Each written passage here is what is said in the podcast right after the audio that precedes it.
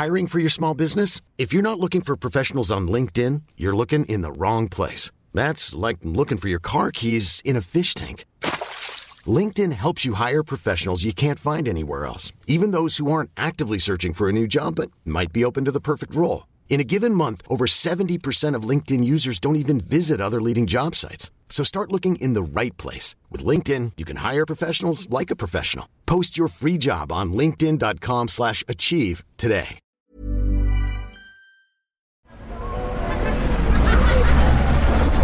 Podcast Network Asia.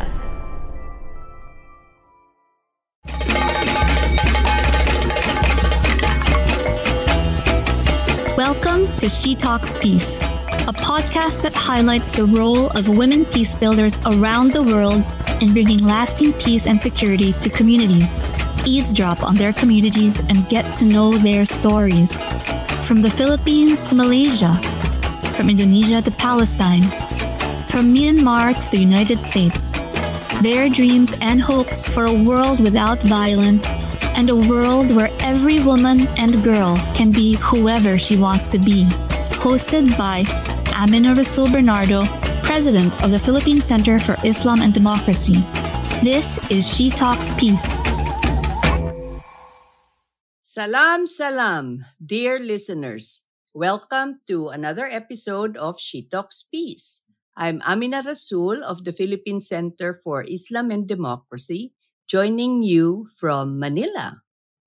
Today will be a special episode because our guest on this episode is then Vice President Leni, now Attorney Leni, who remains a prominent figure who has dedicated her life to public service and embodied commitment to making a positive impact on society.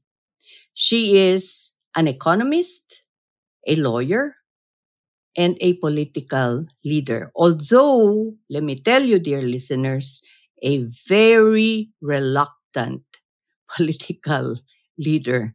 The first time that we met, she was in civil society advocating for juvenile justice in the, their hometown of Naga in the Bicol region and didn't really like the political life that was her husband uh, Jesse's uh, life. But you know when the needs come, right? There's nothing to be done. You have to accept the challenge and move forward. So Leni Robredo has had a colorful journey in leadership. Even prior to her political career, she worked as a public attorney and a coordinator of the Sentro ng Alternatibong Lingap Panligal or Saligan. It's an alternative legal support group that fought for the rights of disadvantaged individuals and provided legal education. She was also president of the Naga City Council for Women and founded the Lakas ng Kababaihan ng Naga Federation, which provided training and livelihood opportunities for women. And would you believe she translated Bicol into Bicol versions of relevant laws for greater accessibility. In 2013, she was elected as representative of Camarines Sur 3rd District, where she championed and authored multiple bills, some of which are the People Empowerment Bill, the Comprehensive Anti Discrimination Bill, and, with much thanks from all of us from Muslim Mindanao, supported the Bangsamoro Basic Law. Then she became the vice president. She was elected as vice president of the republic and continued to forward transparency and participatory governance. She launched Angat Buhay, which means uplifting lives, coordinating the public and private partnership to help marginalized communities. And during the COVID 19 pandemic, then Vice President Leni Robredo was seen all over the place trying to do what she could to help those who were in need. She ran for the presidency and lost. But the spark that uh, then Vice President Leni, now Attorney Leni, lit among the spirits of Filipinos remains alive and strong. And recently, because uh, Attorney Leni and I are from the same university, the University of the Philippines, I'm so proud that she was awarded this year's Most Distinguished Alumna Award by the University of the Philippines Alumni Association. Welcome to She Talks Peace, Attorney Leni. Hi, Amina. It's good to be with you again. So thank you so much for for joining us and congratulations on the award on the award for the most distinguished alumna. And and I know Amina, you have been you have been a recipient of the same award many years ago. Many years ago. so how are you these days? You're I understand it's a holiday and you're in the office and you have a lot of Yes. I, visitors. you know, we don't have holidays. Uh, we don't have enough, you know, we don't have enough time to really um, entertain visitors. So even on hol- holidays, we schedule we schedule courtesy visits. Um, the last one just um, just just got out a few minutes before uh, we went online. And uh, Attorney Leni, these are mostly about Angat Buhay, right? Yes, um, most of them are Angat Buhay. Um, most of them were also uh, supporters during the campaign. Uh, most of the group, most of the volunteer groups that were formed during the campaign have transformed themselves into civil society organizations that have been partnering with Angat Buhay already in the many different um, activities um, and projects that we have launched. So now, after politics, well, we're not really sure after politics, but now you're back to where you started, which is Yes, yes. civil society. I, I, I, I really feel I was meant for this kind of life. Um, for a very long time, um, I have been a member of the civil society. And I feel like my years um, in politics was just the, the aberration. Um, I'm very comfortable working with um, working with many different civil society groups also in furtherance of our advocacies to uplift the lives of um, the marginalized. We work clo- we work closely with many of the um, underserved sectors, farmers, fisher folks, women and children, um, indigenous peoples, urban poor. Um, so, so I have been working very, very closely with them, um, ev- um, even during the years that my husband was still mayor of Naga. So he was in politics, I was in civil society. Uh, when he died, there was a call for me to take take his place. So that was what I did. But after my term as vice president, um, I, I ended my term June of June 30 of 2022. Uh, July 1, we launched Angat Buhay as an NGO already. I, I've been meaning to ask you, Leni. I know that you were forced into politics because Jesse passed away and August 18, right? And uh, you were forced into this situation. I know that you really thought long and hard and you prayed over it and finally accepted the challenge. But I've always wanted to ask you, what made you accept it? What ins- inspired you to accept the challenge? Because I know you hated politics. the first time, the first time I was asked to run Amina was just a few months after we lost Jesse. Camarines politics is really all about political dynasties, and Jesse was a lone wolf. Um, he was a lone wolf in a sea of, of political dynasties. So when he died, um, a huge gap, gap was um, was there.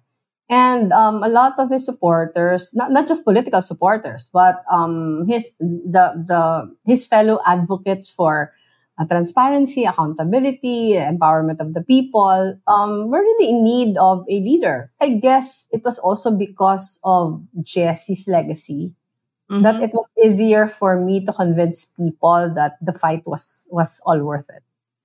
Yeah. Kasi Amina, um, if you're if you're in the midst of traditional politicians, you know, you, um, you know the I know what you mean. At, 'di ba? Kasi kasi um, it's it's really patronage politics. yes. Um, people are, you know, people are so used to just waiting for the politicians to give them their kitties. Yes, so yes. to, to, to go around with with no resources at all was very difficult.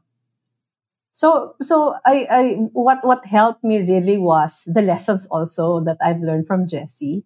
Mhm. Um, my many years as a as a, as a uh, as a member of the civil society became very very helpful in the sense that I was so used to working with the grassroots that it wasn't you know it didn't require extra effort on my part anymore uh, to to be going around what I lacked in resources, um, my, my vast experience with Jesse and my vast experience with civil society more than made up for, for whatever it is that I lacked as far as resources is concerned.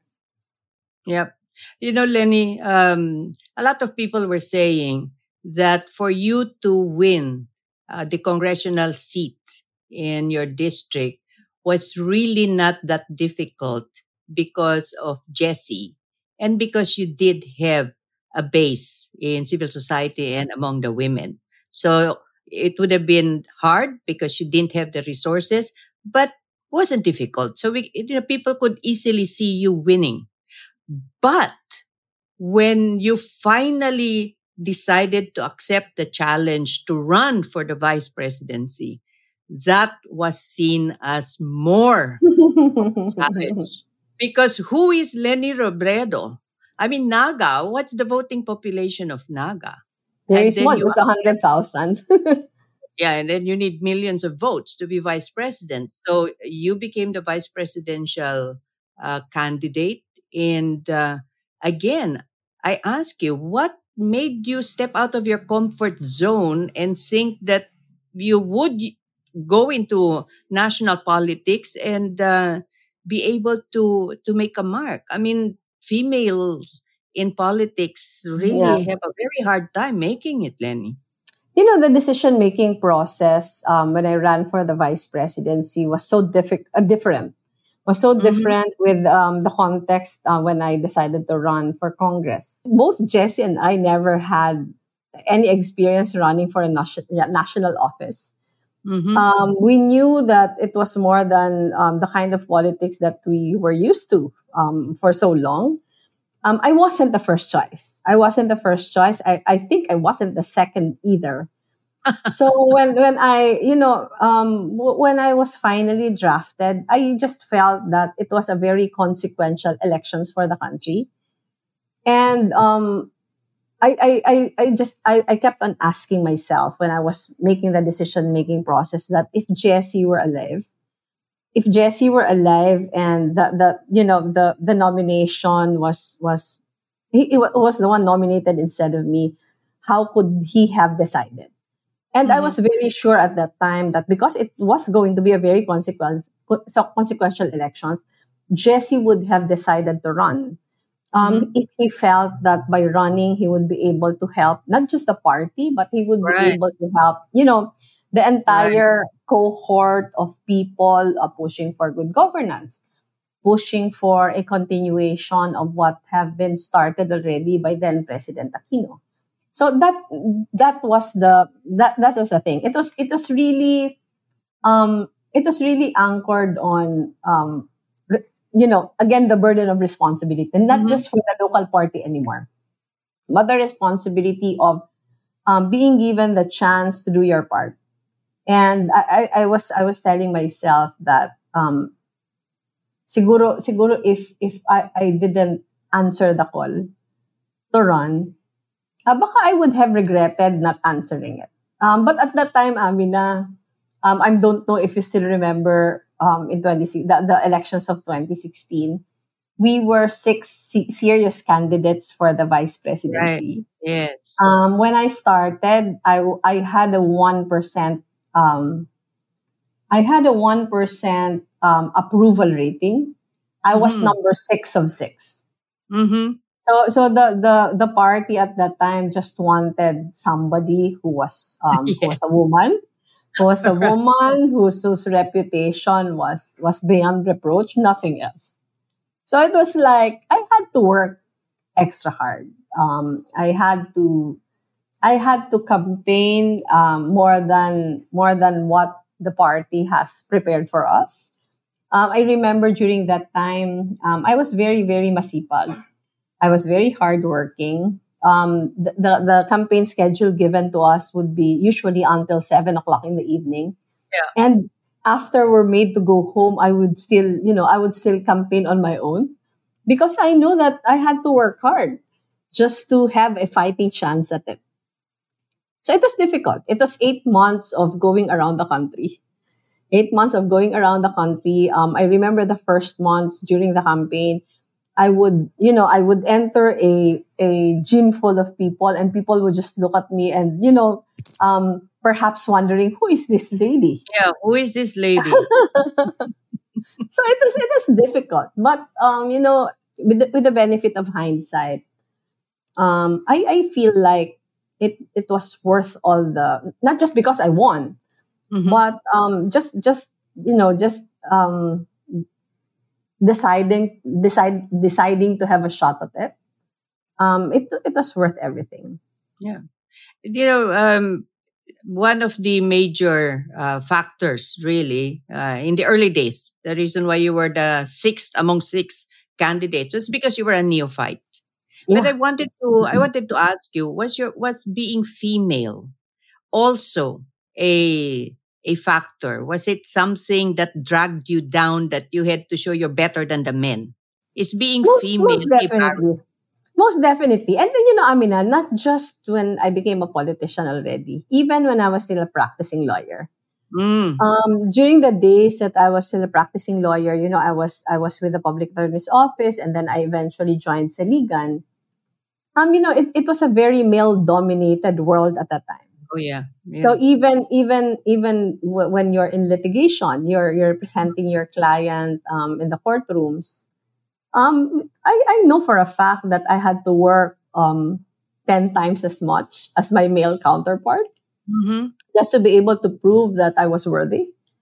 Um, it was difficult. Um, there were a lot of you know, having come from the province also, there have there there are a lot of societal um, expectations. Like if if you're a woman and you're you, you know you're a wife and you're a mother, you have to be taking care of your children all the time, and you know th- those pressures.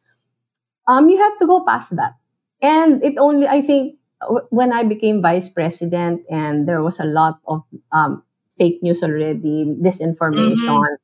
Um, the the the online world was weaponized. Um, I was more vulnerable. Um, so it- the, the the difficulties of being a woman politician um, were exacerbated because of you know because of the political climate at the time. And Oh, because yeah. of the fact that yeah because of the fact that it was easier to you know i was more vulnerable because of social media. So there have been a lot of there have been a lot of challenges because of my gender. Most of the attacks against me were gendered attacks um so so you know um it, it really required a lot of a lot of courage it required a lot of strength to be able to um weather I'm Sandra, and I'm just the professional your small business was looking for. But you didn't hire me because you didn't use LinkedIn jobs. LinkedIn has professionals you can't find anywhere else, including those who aren't actively looking for a new job but might be open to the perfect role, like me. In a given month, over 70% of LinkedIn users don't visit other leading job sites. So if you're not looking on LinkedIn, you'll miss out on great candidates like Sandra. Start hiring professionals like a professional. Post your free job on linkedin.com/achieve today. Everyone knows therapy is great for solving problems, but getting therapy has its own problems too, like finding the right therapist, fitting into their schedule, and of course, the cost. Well, BetterHelp can solve those problems. It's totally online and built around your schedule. It's surprisingly affordable too. Connect with a credentialed therapist by phone, video, or online chat, all from the comfort of your home. Visit betterhelp.com to learn more and save 10% on your first month. That's BetterHelp, H E L P. all that. Um, when I was in Congress, I also felt that. Um, there, there were a lot of, I think about, when I was there, I think about 30% of Congress was, was women members of Congress Mhm. already. Mhm. But most of the, most of the women members of Congress were members of political dynasties. So it's That's like right. um, a lot of them were also insulated from the attacks. I had to I had to contend with all of that, but at the same time also, even if most of the time you feel like uh, the world is unfair to women, you can't also um, allow allow those the, the sense of unfairness to get the better of you. You can't allow that to get in the way of the work that you're doing. So you just have to continually um, prove yourself. Proving yourself is not e- exactly a bad thing because um, you know consciously you you work twice as hard as you would have had the had the limitations um, not been there. So ano naman siya? Um, it's there. I, I I have authored a lot of authored and co-authored a lot of bills that would have you know that would have um, amended many of our laws, uh, which are still discriminato- discriminatory against women. And during the committee during the committee hear- hearings, um, I would be very frustrated um, because of the comments by not just the male colleagues, not just male colleagues, but even my women colleagues. Um, because um, during the discussions, that's when you realize there's not much appreciation yet yeah. of um, the the kind of value that must be given to us. Um, not not just because we're women, but because we're we're human beings. That's which right. which you know which uh, it's it's it's basic human right to be treated in the same manner as as men are treated. So it was a it was a um, source of a lot of frustrations um, when I was in Congress. Um, but that sort of prepared me for. I, I think it it has gotten um, far far worse when I was vice president already. Yeah. Um, you know, I had been at the receiving end of a lot of misogynistic remarks um, Mm. from no less than the president himself. So Mhm. just just just just having to react to many of that, it was a it was a balancing act also for me. So Yeah, I, I feel way I you, feel the way you reacted, any very cool, uh, very gentle, but no, I didn't know, have a choice. I, I- you know, I mean, I didn't have a choice because I, I, I did realize that I had work to do, and you know, I can cannot be overly sensitive about many of those things. But at the same time, I have to show people that, um, you know, I those things are totally unacceptable. So it was difficult. It was difficult, and I, I could just imagine a lot of women also going through so much, um, right. because just because they're they're women. you know, just uh, to share with you, some of our guests have been political leaders in other countries, uh, Japan, Malaysia, Indonesia, and their experiences are similar to what you're experiencing. The harassment when they're going campaigning, the harassment from colleagues, the misogyny that they were experiencing. And um, it's going to get worse, we feel because the authoritarianism that we've been seeing expanding globally, I'm sure has also found its way into And Southeast Asia. So, what do you think about that situation, Leni? What do we do so that we can really uh, protect the democratic space where women are allowed to participate, where they can uh, really take the, you know, the, the stage and help the nation to to move forward and to develop? What can be done? you know, there, there are a lot of things you can do, Amina. Um, number one, we have to keep on pushing.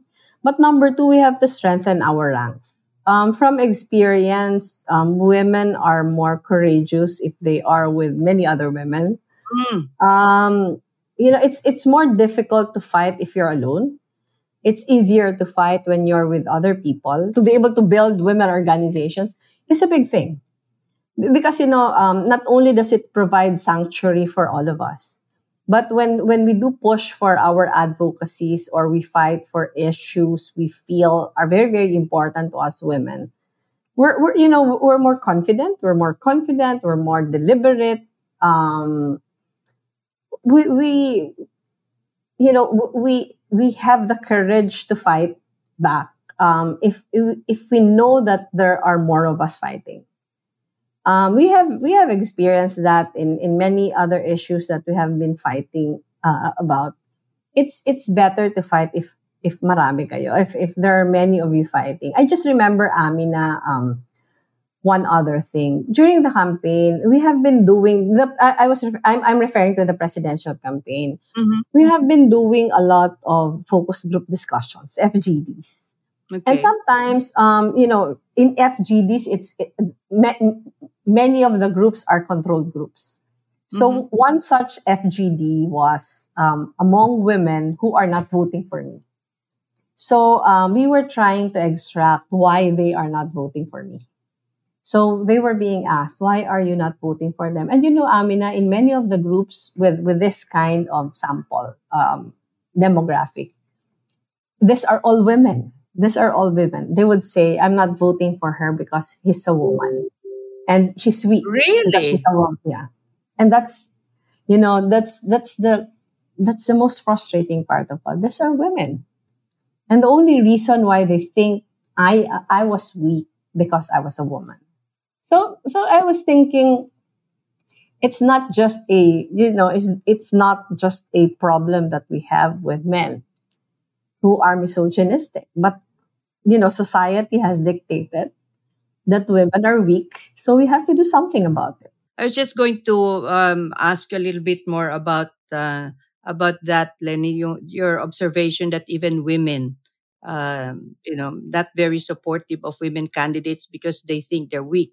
But uh, Leni, the Philippines is, uh, you know, leading the the movement in uh, Southeast Asia in terms of women's political Yeah, we're actually number two. so what We're happened? actually What happened to us, Leni? That uh, that movement seems to be, uh, you know, slowing down or on the decline. And what are you going to do about it, Attorney Leni? you know, it- it's been the subject of many discussions in many of the conferences I've been attending, Amina, because the Philippines, if I am not mistaken, is number two in the Asia Pacific as Yeah. far as gender responsiveness is concerned. Right. And to a, to a certain extent, Amina, I, I would like to think that that is correct in the sense that in the Philippines, there are more women politicians. In the Philippines, there are more active women organizations. But but the point here is, um, even if we're number two, even if we're doing better than the rest of Southeast Asia, that is no reason for us to you know to rest on our laurels Or to Because we slow know- down? or or to slow down because we know for a fact that you know halimbawa women participation when when you look at women participation we're we're up there we're up there but if if you you know if you do a qualitative um Mhm. qualitative av- evaluation of women participation. As I was telling you earlier, many of our women politicians are there um, because they're members of the political dynasty. And I'm not saying that um, they're bad politicians because they're members of the political dynasty. I'm just saying that um, data shows that um, a, a lot of these w- women are not really there to fight for gender equality. So so there's no deliberate effort to you know to fight for it. Um, I, I would like to think that that effort has to be more deliberate in the sense that I, I was telling a while ago, even if we're number two, we, we still have a lot of existing laws which are detrimental to women. And these laws were supposedly passed um, to protect women, but they are detrimental to women. And until now, they have not yet been amended because um, in Congress, even if there are a lot of women already, there's no conscious effort to really look into what are the you know what are the structures um, that contribute to you know to to um, the quality of women participation in in in, in the legislative bodies. So there there are many things. There are many things that we can do. There are existing laws already that you know we have Women's Month every March. Um, we have gender and gender and development fund. That's Um, right. Yeah. Diba? It's it's mandated that a certain percentage of the local budget and the national budget should go for gender and development um, activities. But if you look closely at what Where what it's going. yeah. so it's sometimes Amina, it's a one shot thing just for compliance. So Yes. halimbawa, halimbawa, there's a budget for um, Women's Month. So sometimes they spend it for t-shirts. t-shirts and then they do a parade all over the all over the city just to That's show that they have done something so it's it's you know Yeah. there, there's I not agree been enough qualitative evaluation of what we have been doing as far as um you know um furthering the cause for for gender equality is concerned. So ano talaga um it it leaves much to be desired. Yeah. We have the law, it's the implementation really and the forging forward that we really need to to work ano on. din, Amina, um, I, I have been pointing this out also. Kasi under the law, each um, government office and each local government unit has to have a gender and development um, officer who shall oversee the implement and, and the, the, the planning and the implementation of those plans. Pero if you look at it, Amina, most of the GAD point persons Mhm. are- are just appointed because they are women, but that's not their primary assignment. Most of them have other assignments, Right. and, yeah. and you know, um, sometimes if the budget officer is a woman, he wi- she will also be the gender and development. Sometimes Mhm. if the human resource officer is a woman, she will also be appointed. But that's not her main, you know, that's right. not her main responsibility. So how how would you expect her to, you know, to to really focus on the work that's ahead? So a better appreciation of the value of the of the office should be there. Para naman they would appoint somebody na ang gagawin talaga to to focus on the work ahead. So That's right. the, the, you know one of one of our um, previous guests was a such a strong supporter of of yours uh, attorney lenny soc reyes yes, soc yes. would reiterate uh, the fact that just because you're a woman doesn't mean you're pro women's issues I and know. she would cite um, uh, national uh, leaders, political leaders uh, who occupy very high government positions who have never really done much for advancement of uh, women's empowerment or or the women's agenda. So just because you're a woman, you're right. You know, Yeah. doesn't mean that uh, they're going to be pro women's um, agenda. But you know, you you were six years in the vice uh, presidency, and you used your time very wisely to move around and Mhm. really see what the provinces, what the communities needed.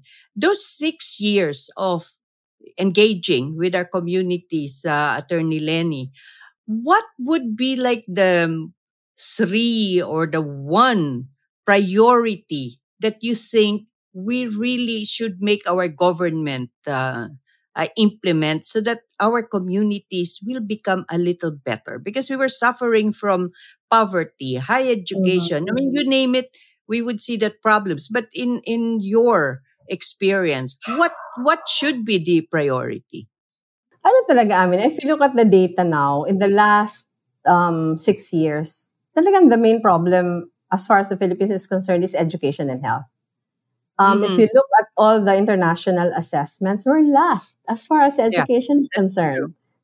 Um, I remember when the, the PISA report came out in 2019, um, we were last as far as reading and math is concerned, and we were second to the last as far as science was concerned. Mhm. So I was very alarmed already at that time. I, I remember um, our office tried to implement uh, programs to be able to to help. Um, but as, as you were talking to some of the national government officials who would have more influence as far as policy is concerned, we were told na, oh, don't believe that PISA report because that was not, you know, that was not accurate. So so there was no acceptance. There was no acceptance of of the of the gravity of the problem that we were already having at the time. Pero it the, the World Bank report came out in 2020, which the, the World Mhm. Bank report basically affirmed what the Right. PISA report was all about, and it was more it, it was scarier because the Mhm. World Bank report was saying that 90% learning poverty in the there, was 90% learning poverty in the Philippines, 90%. percent And if you look at if you juxtapose it, Amina, with Vietnam, and if you look at Vietnam's learning poverty, we're at 90%. Vietnam now is less than 2%. right Di ba sobrang layo? Vietnam is less than 2%. And and and you know the, um all, all the all the articles now that's coming out uh, I, I i just read one that came out in the economist. Is saying that mm-hmm.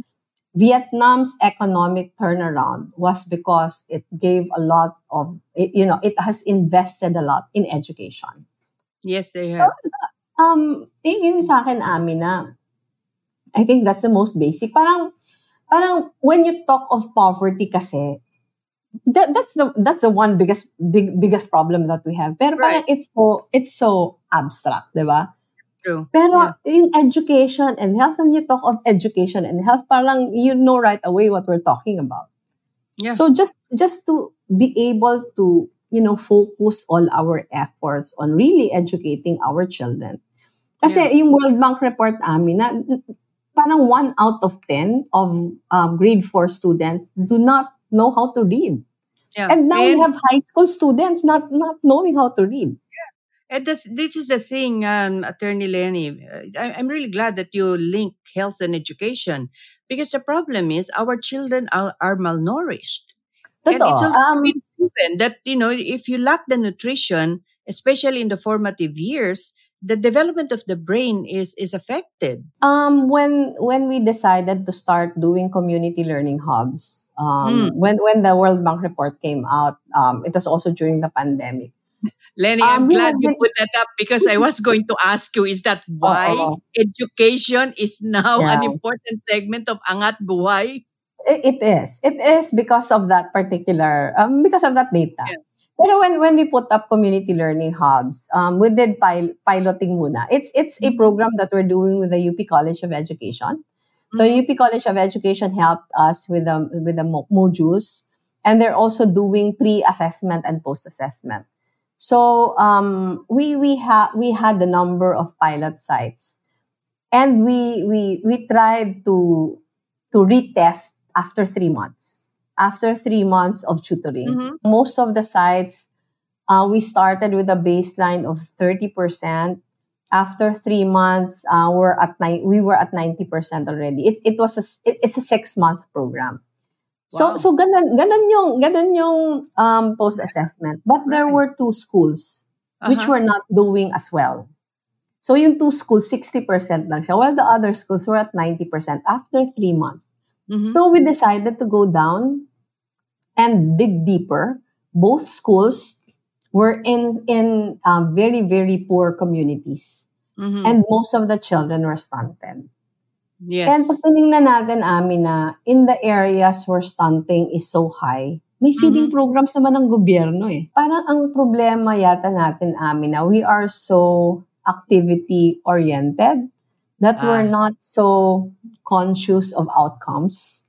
Yeah. Kasi sabi ko, parang if we're spending so much on feeding and we still right. we still can't solve stunting because we have one of the biggest um, we have one of the highest stunting um, percentages all over the world. But yeah. we have a lot of feeding programs also. Most of them start when children start uh, their preschool, yung nursery. Yung magde-daycare. Para for, for, mm-hmm. for, that's too late. Mm. That's too late because um, stunting is irreversible after the age of five. So ngayon, um, our programs in Angat Buhay, um, we have a nutrition component. We're starting with um, infants until 59 months old. We, we should prevent um, stunting um, as early as possible Kasi right now, pag pumasok yung bata na 5 years old, it's too late. It's too late to do intervention kasi it's irreversible. So um, it's it's difficult work, but um, we are very much aware of our limitations. We're a small NGO, pero ang aspiration na lang namin amin na now is for us to be able to showcase programs yeah. that work and are replicable so that um, if they work and they're replicable and there are you know government agencies or local government units who are open to replicating them then that will be good. And we have seen um, we have seen local government units already replicating. For example um, the, the provincial government of iloilo has been funding many programs replicating our models already. So that that's very good for us and that's the aspiration that um, you know we we don't get frustrated that we are only able to do so much. Yeah. Um, but the aspiration is really um, to to this to to be able to design programs that work. And in the in our, our next conversation, I'll be asking you about uh, the work that Angat Buhay has done and I hope will continue to do in the areas of indigenous peoples and Bangsamoro. So dear listeners, you've lis- you've heard the first part of our conversation with our our former vice president uh, Lenny uh, Robredo, now attorney Lenny, who has not let up in her engagement with our community. So thanks so much, uh, Attorney Thank Lenny, you. for Thank you also. sharing with us all of these um, uh, achievements and experiences as a leader in politics and a leader in development and a leader in civil society. So, dear listeners, we're going to have another part of this conversation with Attorney Leni, where she will inspire you with uh, her personal uh, achievements and the support given by her family and, and friends. So thanks for listening to part one, dear listeners. This is Amina Rasul of the Philippine Center for Islam and Democracy saying tune in, tune into the second episode of our Leni Robredo interview. Bye for now. She Talks Peace is brought to you in partnership with Podcast Network Asia and Podmetrics, the easiest way to monetize your podcast. For more information, check out their website at podcastnetwork.asia and podmetrics.co.